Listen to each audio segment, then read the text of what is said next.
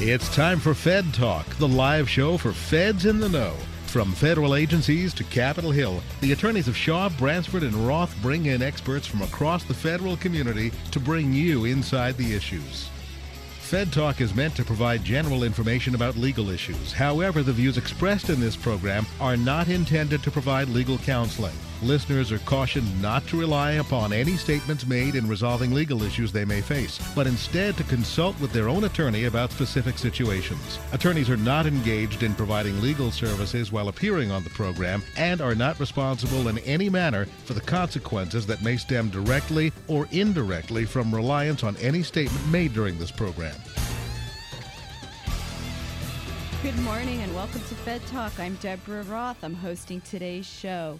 Uh, with me in the studio to talk about government performance and performance management are probably the two top people you'd want to have with you if you were going to talk about this. We have John Kamensky, which everyone remembers um, from uh, Al Gore's uh, National Partnership to reinvent government. And we have John Mullins, who's with the Millennium Group. The topic of our show today is opportunities and challenges in agency performance management. And um, um, of course, it's a good show to have right after the issuance of the GAO report that came out measuring agency results under GPRA, which we will get to shortly. But I want to introduce our guests. We have John Kamensky, as I said, who is the deputy director over at the National Partnership for Reinventing Government under Al Gore, now a senior fellow at the IBM Center for Business of Government here in Washington, D.C. We have John Mullins, who was also in government, had many senior level positions in human capital and program management. Um, and now he's the chief strategy. Did I get that right? Chief strategy. Chief strategy officer at the at the Millennium Group. Um, both who occupy, both individuals occupy this space of agency performance. Um, but John, what I'd like to do, and I have two Johns on the show. Um, so our listeners will get used to the difference in their voices. What I'd like to do is start with each guest, have you tell us a little bit about your background, how you got interested in this topic. Um, for those who are listening who are in the agencies right now working on these issues, um, I think it's always very interesting to hear from people who've sort of reached the top, right?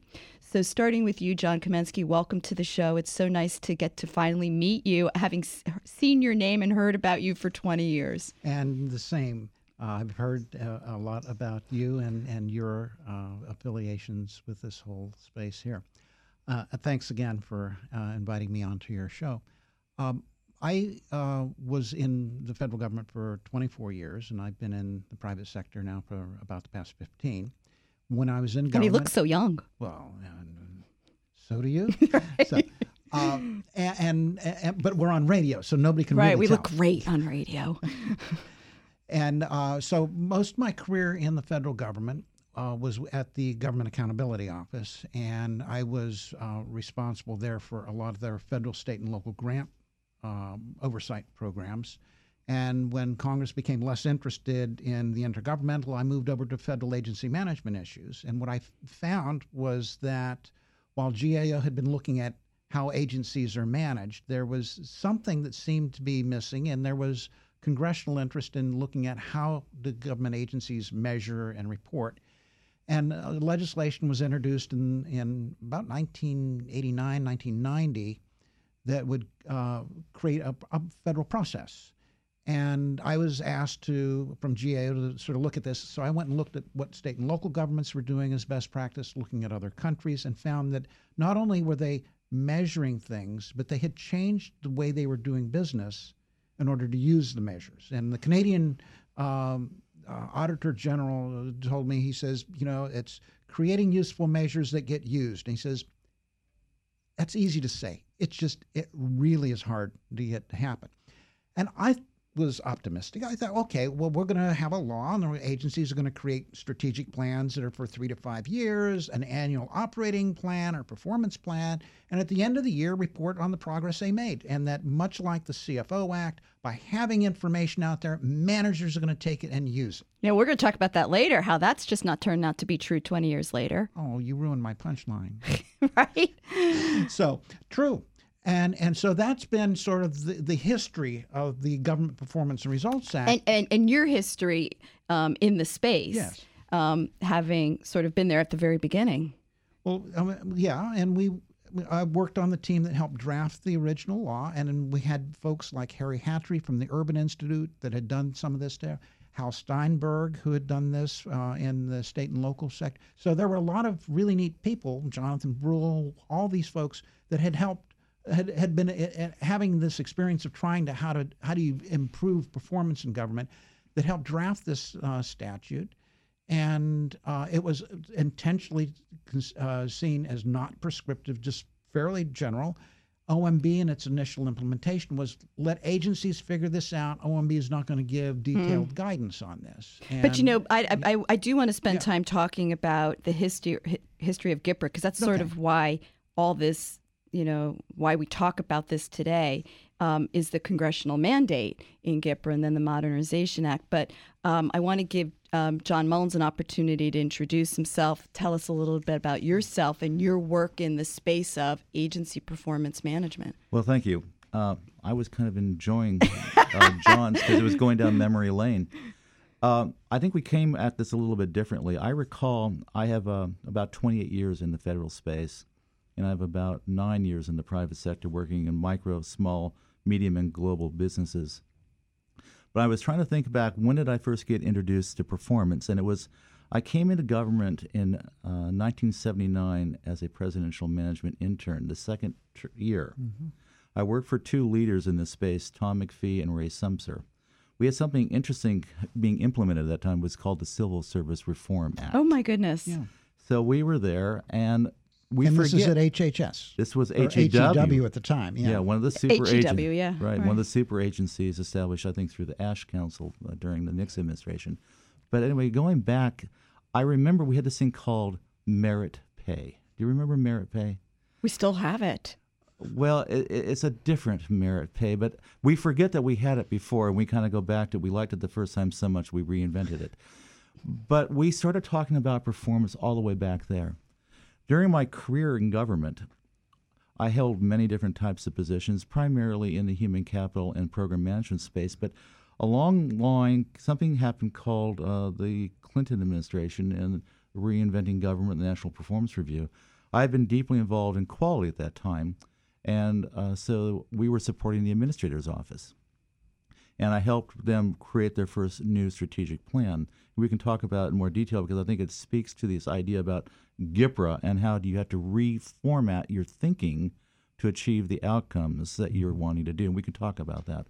But just to summarize real quickly, uh, that period of time going from the National Performance Review, uh, then I supported the President's Council on Integrity and Efficiency, which are all the IGs in the federal space and talking to them about moving behind beyond compliance to effectiveness, which again speaks to your whole notion about performance, because you can be 100% compliant and ineffective. You can be effective but not be compliant. And as Meatloaf said, two out of three ain't bad. You really do need in government three out of three. And so this whole idea about how do you measure performance and how do you construct performance has been something that, you know, whether I'm in the federal space or now in my consulting practice, this is the this is the issue that matters most. And you're at the Millennium Group. Tell our listeners about that. The Millennium Group is a small 8A management consulting firm. We've been in business for about 16 years. We are primarily in the consulting space, not in the professional services space. And we really like to provide what we think are very high impact, value driven solutions. We work in partnership with our clients, but the key to our practice is new thinking. And so we like to work with people and re examine what were assumptions and building models of excellence. Interesting, um, um, particularly in the times we live in right now, where you feel like everything's new. You know, for somebody like me, I guess I'm showing my age. You know, for the kids, they just have this expectation that, of course, everything's new and fresh, and they're very open to new ideas. Um, so I can't. I, I do look forward to. Um, having conversation with you, John, the rest of the show about the work you're doing at Millennium Group because it's really interesting. Um, of course, I'm the practical one, and I always come back to, and how are we going to make that work for 1.9 million federal workers? Um, but we do need to take our first break. You're listening to Fed Talk on Federal News Radio, 1500 AM. Make long term care insurance part of your retirement plan. Long term care is expensive, and it's not covered by traditional types of insurance plans. With benefits designed specifically for the federal family, the Federal Long Term Care Insurance Program offers a smart way to help protect savings and assets and remain independent should you need long term care services someday. Start planning for the future. Take the next step and visit ltcfeds.com today. That's ltcfeds.com.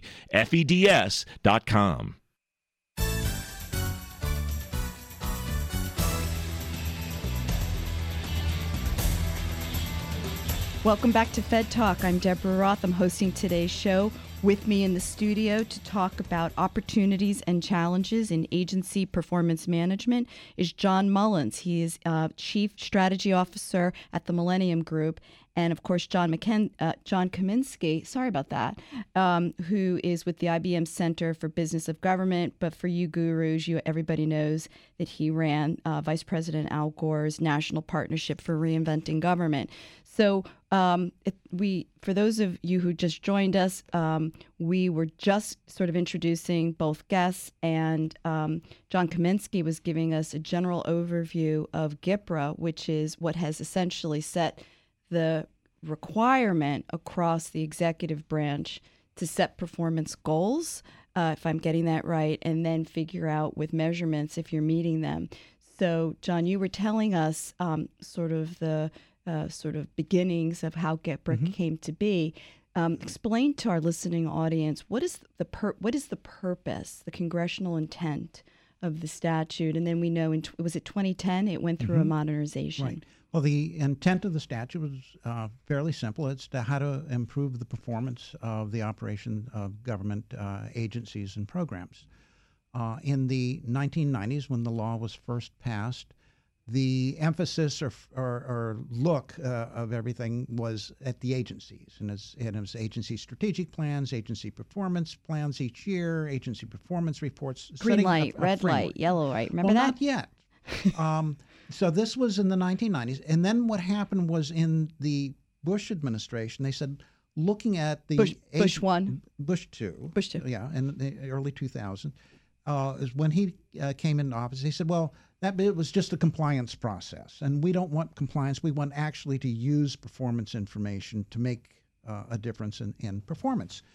And so they shifted the emphasis of the unit of analysis from looking at agencies and agency performance to programs. And that led to the program assessment rating tool that OMB had. And so their unit of analysis was programs, and they looked at a thousand different programs and assessed each program as to whether it was performing or not performing. And then uh, it, along comes the Obama administration said a thousand things is too many things to look at. If you focus on a thousand, you're focusing on nothing. So they said, let's change the unit of analysis to a small handful of priority goals that the agencies will put some focus on. So it's not trying to cover everything that the agency is doing, but three to five things for each agency. And those are called agency priority goals. Well, yesterday the uh, are they published? The, the, yesterday they were published, uh, as the update. So the, what the administration does is these aren't going to be long-term goals. These are goals that to be achieved in a two-year period. So it's not like we're going to promise something by 2050. It's like what are we going to do by the end of this administration? So what happened though is that in 2010, Congress looked back at the history and the evolution of the Government Performance and Results Act and says what we need to do is fine tune it. And so they introduced a number of provisions that took best practices that had evolved in the Clinton and the Bush and the early Obama administrations and put them into law. And the key things was we're going to focus on priority goals. So now there's a law that says every two years agencies are going to develop a refresh priority goals. They will review them at least on a quarterly basis at the deputy secretary level on their progress. That information will then be published on the web. And so performance.gov is a website. They just published yesterday the updated goals for the 2016 2017 cycle. Names of individuals, which are goal leaders, ha- have been designated for each one of these now. These are 92 goals across the entire federal government. And then, in addition to agency specific goals, there's some additional goals that are reach across agency boundaries. Right, and they're they called cross agency priority goals. And so those are things like reducing the real estate footprint in the government or making uh, sense out of the 200 or so agencies or, or programs that uh, fund STEM or higher edu- higher uh, science uh, education programs to increase the number of people that have uh, uh, science and technology background. So those are some of the kinds of things that have evolved uh, over the years, and the emphasis now is on looking at things as a an outcome that you're trying to achieve as opposed to merely a program. The other thing this administration did using this new law, the the uh, 2010 amendments, is they said, and while we're looking at 92 things and those are the priorities of the agency heads, we can't ignore the rest of what the government does. So what they've done is they've taken out of the strategic plans the strategic objectives, and there's across the government about 350, and annually assessing in progress of what's going on in the basket of uh, programs or services around a strategic objective, whether it's achieving food security for people in the Department of Agriculture's food and nutrition programs, or whether it's dealing with climate change that reaches into what EPA and other agencies are doing. So EPA, NASA, NOAA. Yeah, yeah. Doesn't it so, feel like everything's cross-cutting? Yeah. Well, not everything, but a lot, and that's what is happening. And that's one of the wonderful things that that I think that uh, John Mullins' uh, group is doing is looking at how do you connect the dots between programs and especially programs that reach across agency boundaries. Well, thank you for that uh, handoff, John. I was um, I was thinking about the GPRA plan that you were just talking about, and I'm remembering uh, some years ago, I was uh, facilitating a strategic planning session with a, another federal agency here in town. In fact, it was EPA at the time. And uh, our mission and our vision was to enforce environmental laws. And that is the compliance model. Uh, the administrator at the time and his leadership team um, said, Is that all we're about? Do we have a higher calling? And they, they uh, changed them. Uh, they didn't necessarily change the legislative authorities or the mission, but they said, let's aspire to something greater. Hmm. Let's have a higher moral purpose. Are, is it just to enforce the laws? Or are we really trying to improve the environment and human health? Now, what's interesting about that change is it's dealing with larger cross cutting issues.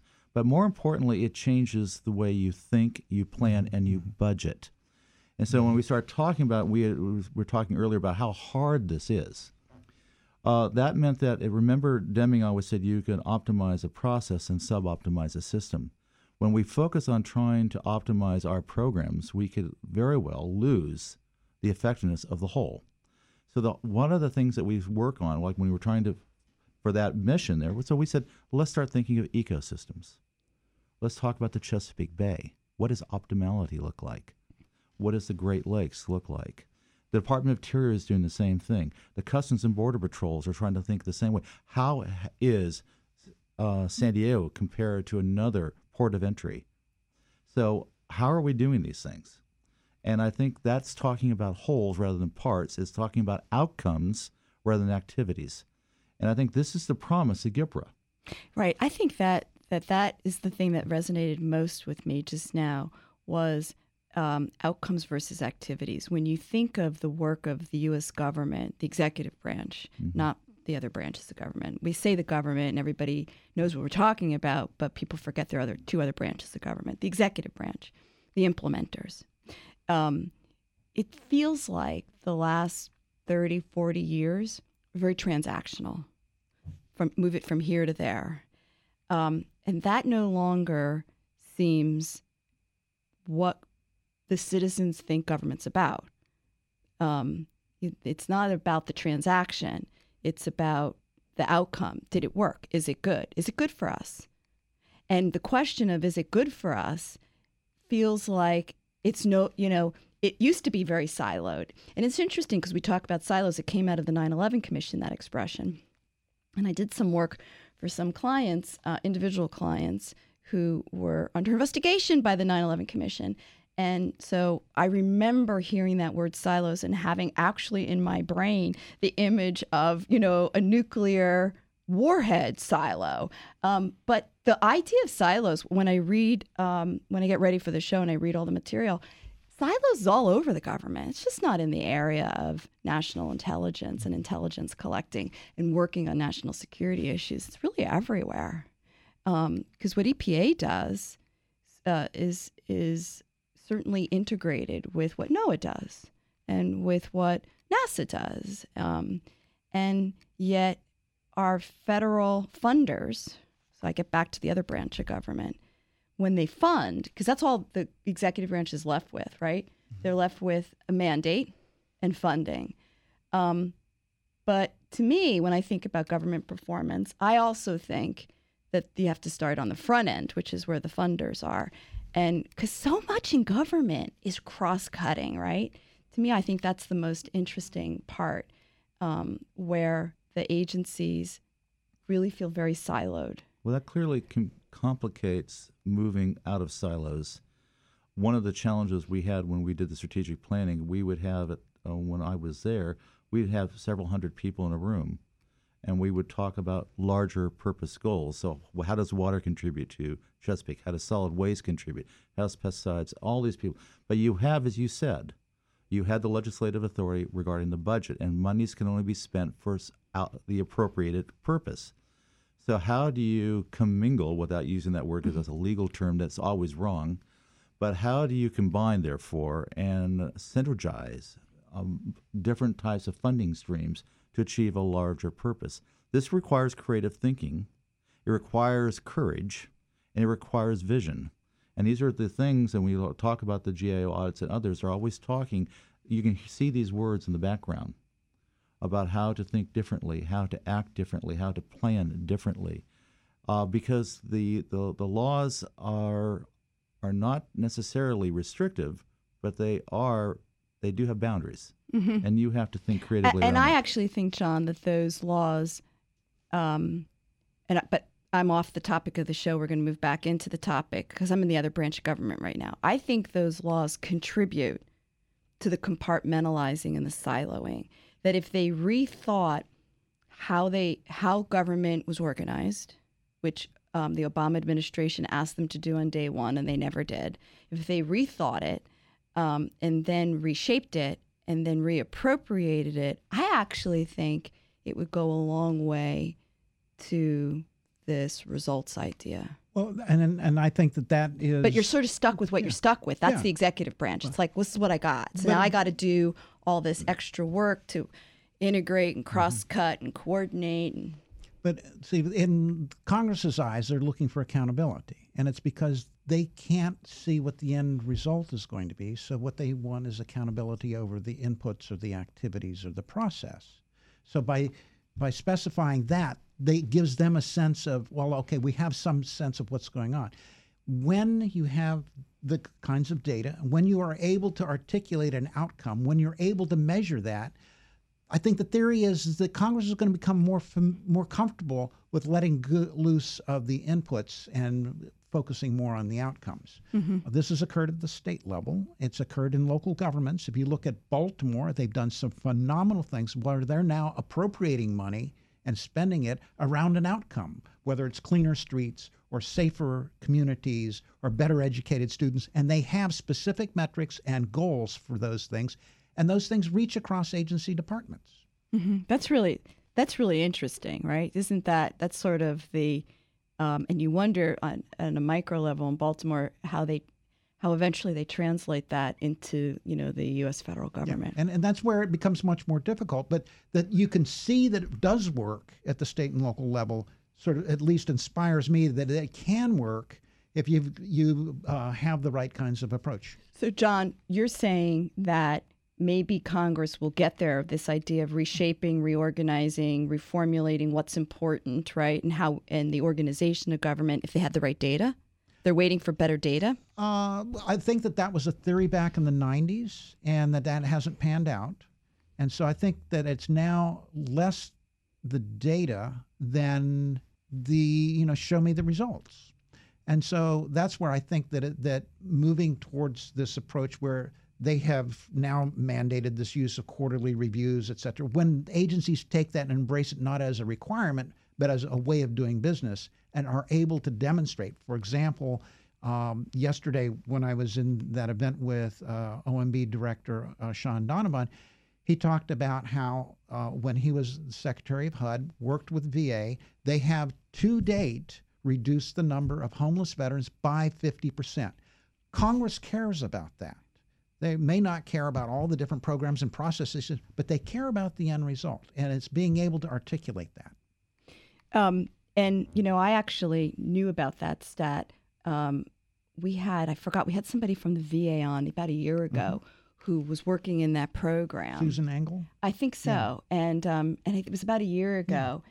And I remember being very interested by that idea that she was work. They were working across government um, how innovative that was. Why is that innovative? We'll get back. To, why why do we view that as innovative, right? Um, but we we have to take our mid show break. We are going to get back to this topic. I want to just when we get back do the high results, the findings from GAO, and then have John Mullins talk to us about this idea, this this thing he's working on called operational intelligence, which um, um gets us out of silos. Um, but we need to take our mid show break. You are listening to Fed Talk on Federal News Radio, 1500 AM. Make long term care insurance part of your retirement plan. Long term care is expensive, and it's not covered by traditional types of insurance plans. With benefits designed specifically for the federal family, the Federal Long Term Care Insurance Program offers a smart way to help protect savings and assets and remain independent should you need long term care services someday. Start planning for the future. Take the next step and visit ltcfeds.com today. That's ltcfeds.com.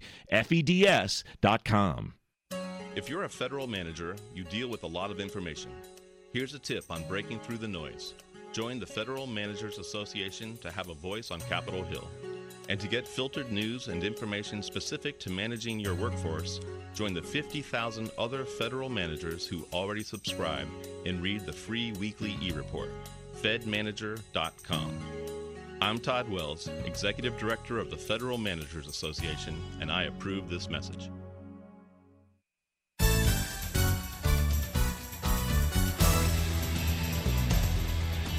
Welcome back to Fed Talk. I'm Deborah Roth. I'm hosting today's show. With me in the studio is John Kamensky. Everybody remembers John Kamensky. He was the deputy director for Vice President Al Gore's National Partnership for Reinventing Government, now a senior fellow with the IBM Center for the Business of Government. John Mullins, who is now with the Millennium Group, spent um, what'd you say, 20? Did you say 24 years or? 27, but who's counting? 27 years in the U.S. government working on human capital and program management.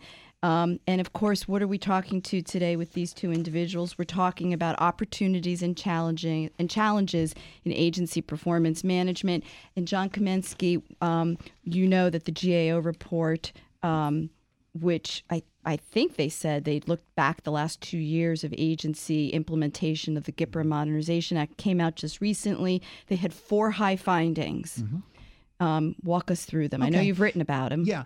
Um, GAO has been mandated uh, in the 2010 law uh, amendments to the Government Performance and Results Act to annually assess the progress of the implementation of the provisions. There were about 150 changes to the law that were made in uh, uh, 2010. And they focused on four things. Uh, first of all, is they looked at the cross agency uh, uh, governance of the cross agency priority goals, the 15 cross agency priority goals, and looked at the, the increased emphasis on how they wound up uh, doing that. Second thing they looked at is to me, which has been the bottom line, the usefulness and the use of performance information by managers. And, which we uh, scored very low on. Well, they uh, scored low, but not lower than in the past. It's just been basically not much of a change over the past 20 years, which to me is kind of discouraging. However, yeah, if you look at the data, uh, it may be about a third of managers government wide but when managers are asked about their priority goals in their agency, it's much higher. And when you're so when you're dealing with a smaller subset where it's concrete and there's a, a leadership attention and focus, the use of performance information skyrocketed. So if you you take the data and you sort of begin to break it down, you begin realizing there are strategies that can be used more broadly to engage managers in using data to make their decisions. So I, I found that it, while it looks discouraging on the surface, mm-hmm. uh, that if you dig down a little bit, that's really actually uh, quite encouraging. The third thing they did is they looked at how do you link individual performance with agency performance. I think that's Oftentimes, those are two different systems. I know. It's really completely tough. different conversations. And Jeff Neal, uh, we were talking about Jeff Neal um, before the show. Jeff Neal and I have been randomly talking about this for over a year now. Um, not that I think any of us are going to solve it individually. Um, I think that's really tough. I think it's easy when your organization is 20, 50, 100 people. It's a little harder when your organization's, you know, over at DHS, they're 190,000. You break it down to CBP, they're 60,000. Maybe it gets more manageable. But I See, think that's, that's- just, I think that's a very Yeah, tough challenge. But that's where, when you begin setting clear goals that are achievable and measurable at a higher level, and begin cascading them down to managers, and and it's not just what are their goals, but of what are their contribution to broader goals. what I was going to comment on, and I think John is spot on when he, he talks about this segmentation of goals and priorities. Uh, what's interesting to me, though, is when you have something as a priority, it falls into the urgent column, and urgent's Red all- exclamation mark. Right, and so people pay attention to it. Government is not about being urgent and episodic. It's about sustained performance over time. And when you make one thing more important than the other, the other thing drops out, and It's you true. wonder why we have low performance and low morale. So I don't think I'd want to work on the tenth most important program in the agency. I think my program becomes because I'm there. I want to be able to associate my purpose and pride and work with what we're doing. I'd like to think it's important. All right. That's So- what the engagement survey is supposed found. Exactly. So I, I think one of the things that you, as you know, I'm a former examiner for the Malcolm Baldrige National Quality Award for Performance Excellence, and I wanted to focus on the last part, performance excellence. When you look at Baldrige award-winning companies, and we have uh, we've had two uh, federal agencies that actually um, also won the award. One of the things that come out though is they measure in public. Measurement is public, and it is. We called it in the old days management by fact. We now call it evidence-based decision making. It, I'm not saying it's the same old wine in a brand new bottle, but there, it's still it's management by fact. And what we're really striving with in GPRA and ever, everything else is how to deconstruct these uh, operations and these programs so everybody is measuring and everybody is using data to improve performance. And I think that one of the challenges that you saw with John talking about people are not using data on a regular basis, it is not accessible. Secondly, as a former program manager, I know that everybody who came in to report, and I love these monthly meetings, everybody picks the point of their data they're going to report on.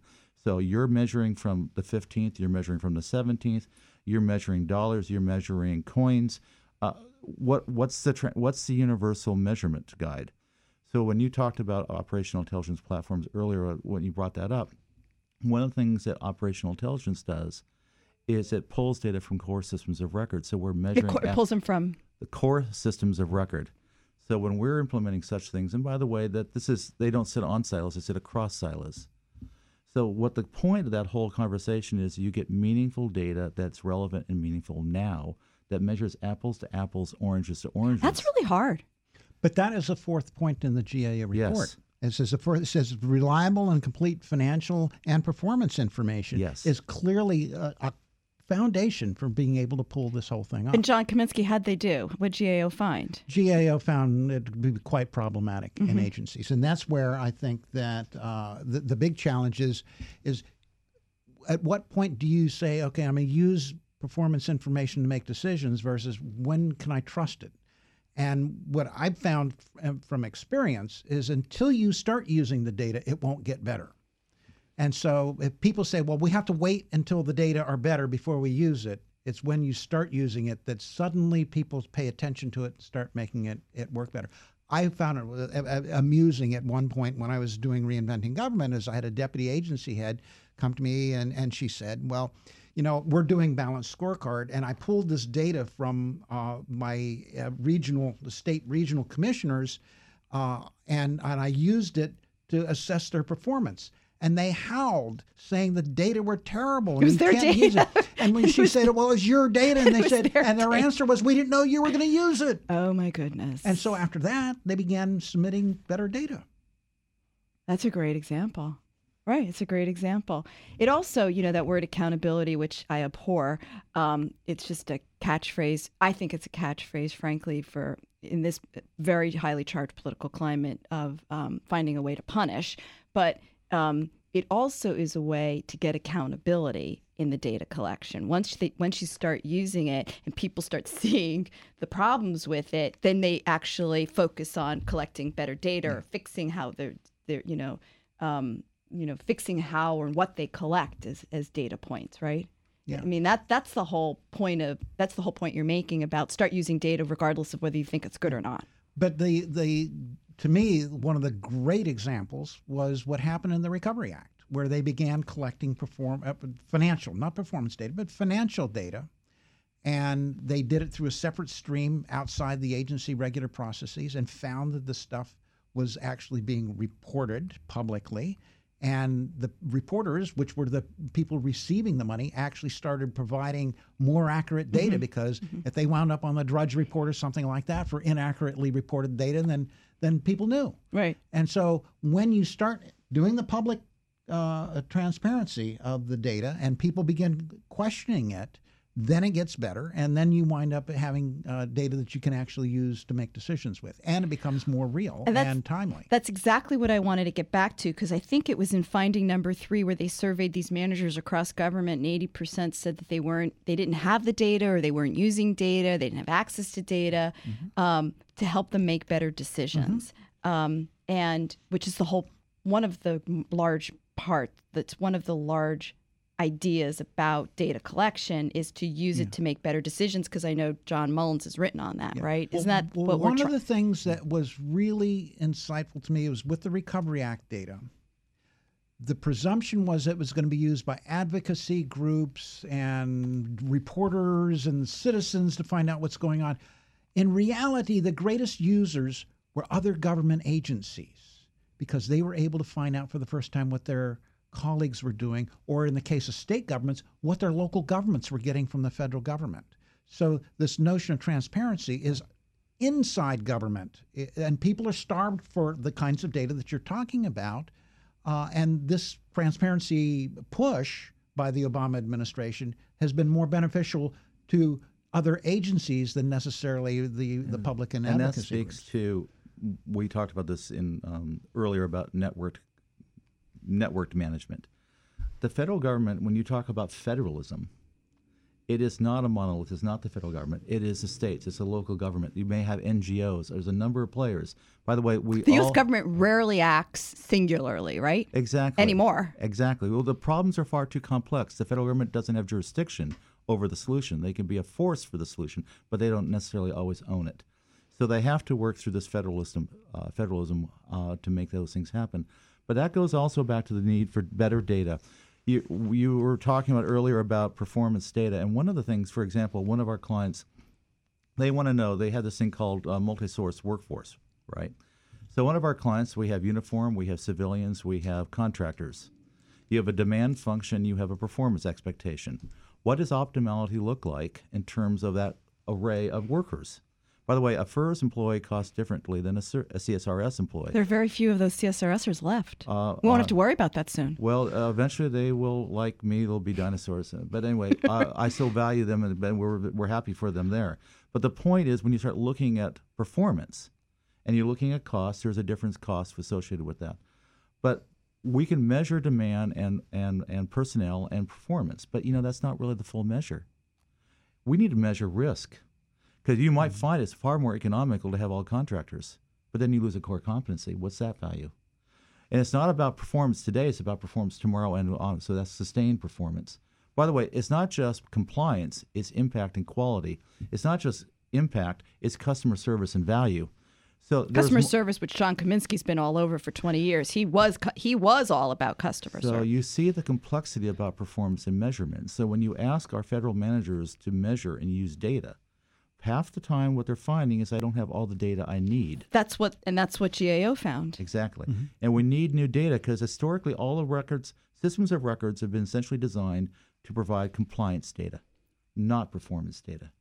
So we need to add to our box of crayons, we need to add new colors if we're going to get to the contextual idea about measurement and management. Right. And and John Mullins, I know that you um, we're going to take a short break and come back right to you to talk about that because you you you you talk about the difference between operational intelligence and business intelligence. Sure, I'd be happy to. And um, and I think that's how all of this plays out practically, right, at the agency, or should play out practically at the Sure. agency level.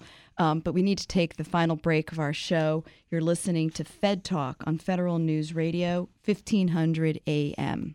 Make long term care insurance part of your retirement plan. Long term care is expensive, and it's not covered by traditional types of insurance plans. With benefits designed specifically for the federal family, the Federal Long Term Care Insurance Program offers a smart way to help protect savings and assets and remain independent should you need long term care services someday. Start planning for the future. Take the next step and visit ltcfeds.com today. That's ltcfeds.com.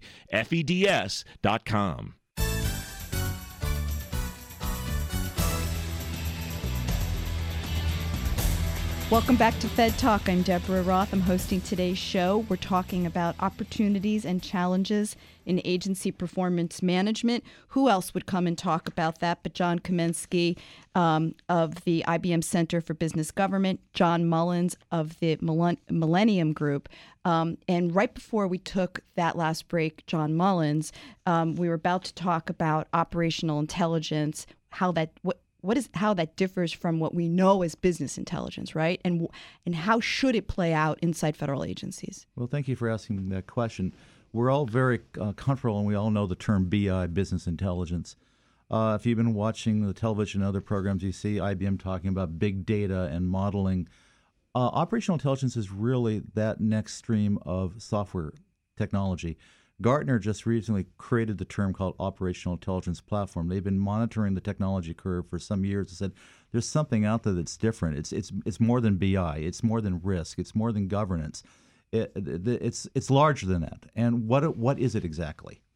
And so they It's actually like real intelligence. it really is intelligence. And operational intelligence platforms, one of the characteristics that are, we can talk, there's a lot of variations about that, but one of the things that I think is most important to bring up is that operational intelligence, we talk about dashboards, we talk about uh, portals because it looks forward, not just backwards. You have BI, but yes, you can project, you can model. And one of the reasons why it can model, it can take data in real time. So you can actually start creating, taking inputs, streaming data. For example, on one of the projects uh, uh, of one of our Virginia companies is using uh, operational intelligence because they're bringing in data on the weather, video cameras, and they're looking at throughput and, and safety on the roads. They're knowing where do I need to have per, where's the potential next accident going to be based upon the weather patterns. We can model and anticipate these things and predispose assets. Right. And and for me, what I find most fascinating about um, what I read about operational intelligence is the whole idea that information in a program or an agency, a goal, a priority, um, could be very siloed, but um, success is cross-cutting, right? Absolutely. And so when I read about your model or what you were talking about the model, it's really collecting data from lots of different unsiloed sources On any and then day. looking at it holistically. Absolutely. Which For any- I don't think the government's good at. Well, for for us, normally when we are pulling data, we're pulling data from five to seven to nine different data sets, and we're creating complex indices around performance measurement. So this truly translates into the balanced scorecard because you're getting data on financial performance, engagement, you're getting on, on program performance. You can pull data from, and also because your operational intelligence platforms have workflow tools in them, you're actually every time someone makes a change in the status of a project, How do they collect all that data? That sounds massive. well, it just sounds massive. It is massive, and, and organizations, uh, the operational intelligence can only be as sophisticated as subordinate systems it's collecting data from, and the permission to A- use and the data. permission to use it. because there's a lot of restrictions inside government for privacy and security reasons about sharing data and that's where there's difficulty of sharing it between agencies but the thing that that is uh, encouraging in especially in the obama administration is there now as a policy of agencies are to share their administrative data Yes. which it used to be presumed that what does it- that mean, administrative, Administrative data? Like data fi- is- budget. Uh, uh, no, it's it's things like the TSA is collecting uh, just on routine basis how many people are in line, how long are they in line. Uh, the Weather Service collects information on uh, weather. Uh, the uh, FAA collects information on aircraft uh, disposition and delays. Well, you take those three sets of data and you begin pulling them together. You can predict how long the lines are going to be, whether your plane's going to arrive on time, etc.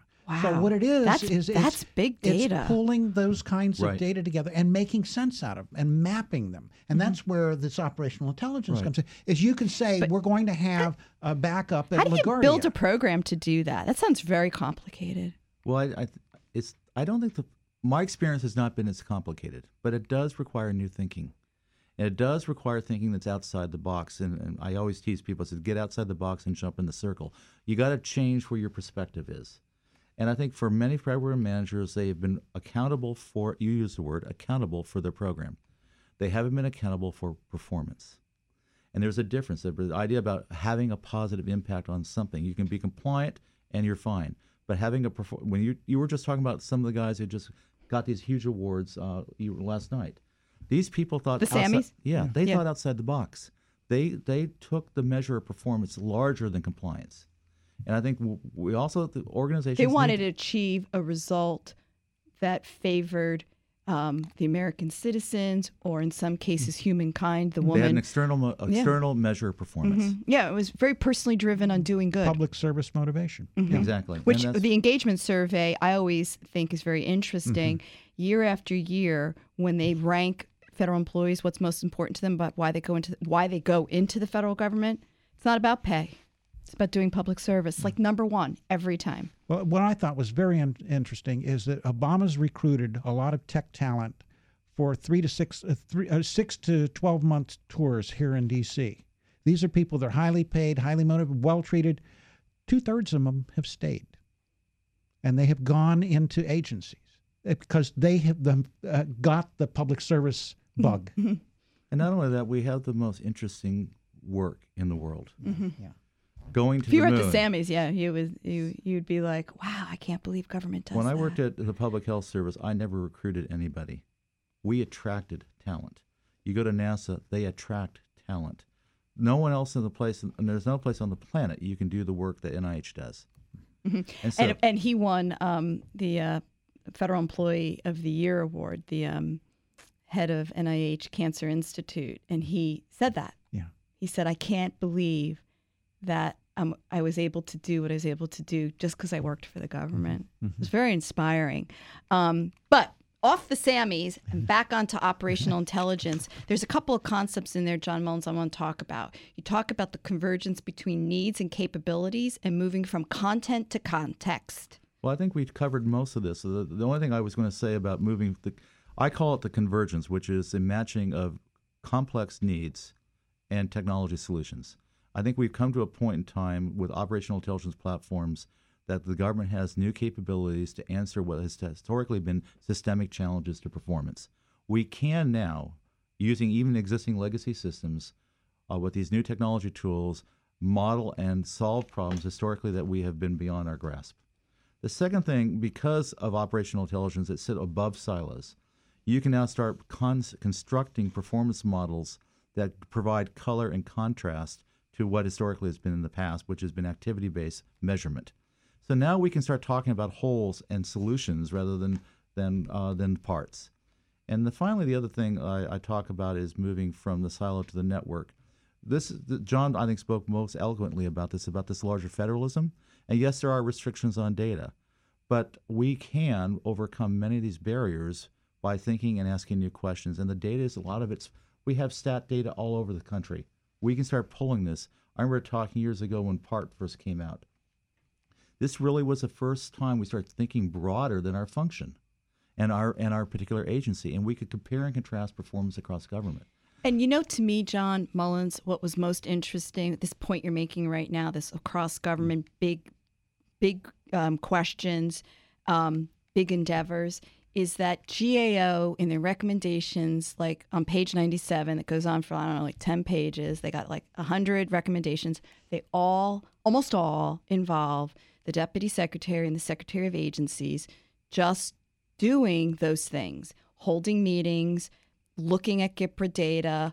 Um, a- a- you know, I mean, it was like it was the same thing for each agency. It was, you know, in the alphabet soup, agriculture, you know, commerce. Every agency got dinged for not doing the very same thing. It's like you sit here and say, well, we could ask these questions. Apparently, GAO knows who the people are who are supposed to be asking these questions and, and coming up with these um, strategies. But it, this it does work. You look at they the, should just have their meetings. Yeah, That's what it- I but if got. you- yeah, but, but if you look at the uh, acting commissioner for Social Security, she holds these bi uh, monthly meetings, And they- they've noted that in their and- report. And she was able to identify where in the My Social Security effort, where they're trying to uh, increase the number of people that sign up online, and they did it. And they Mm-hmm. it wasn't their the goal. independent agencies. It was mostly the cabinet level agencies, cabinet level departments that GAO said either at the secretary level or at the deputy secretary level.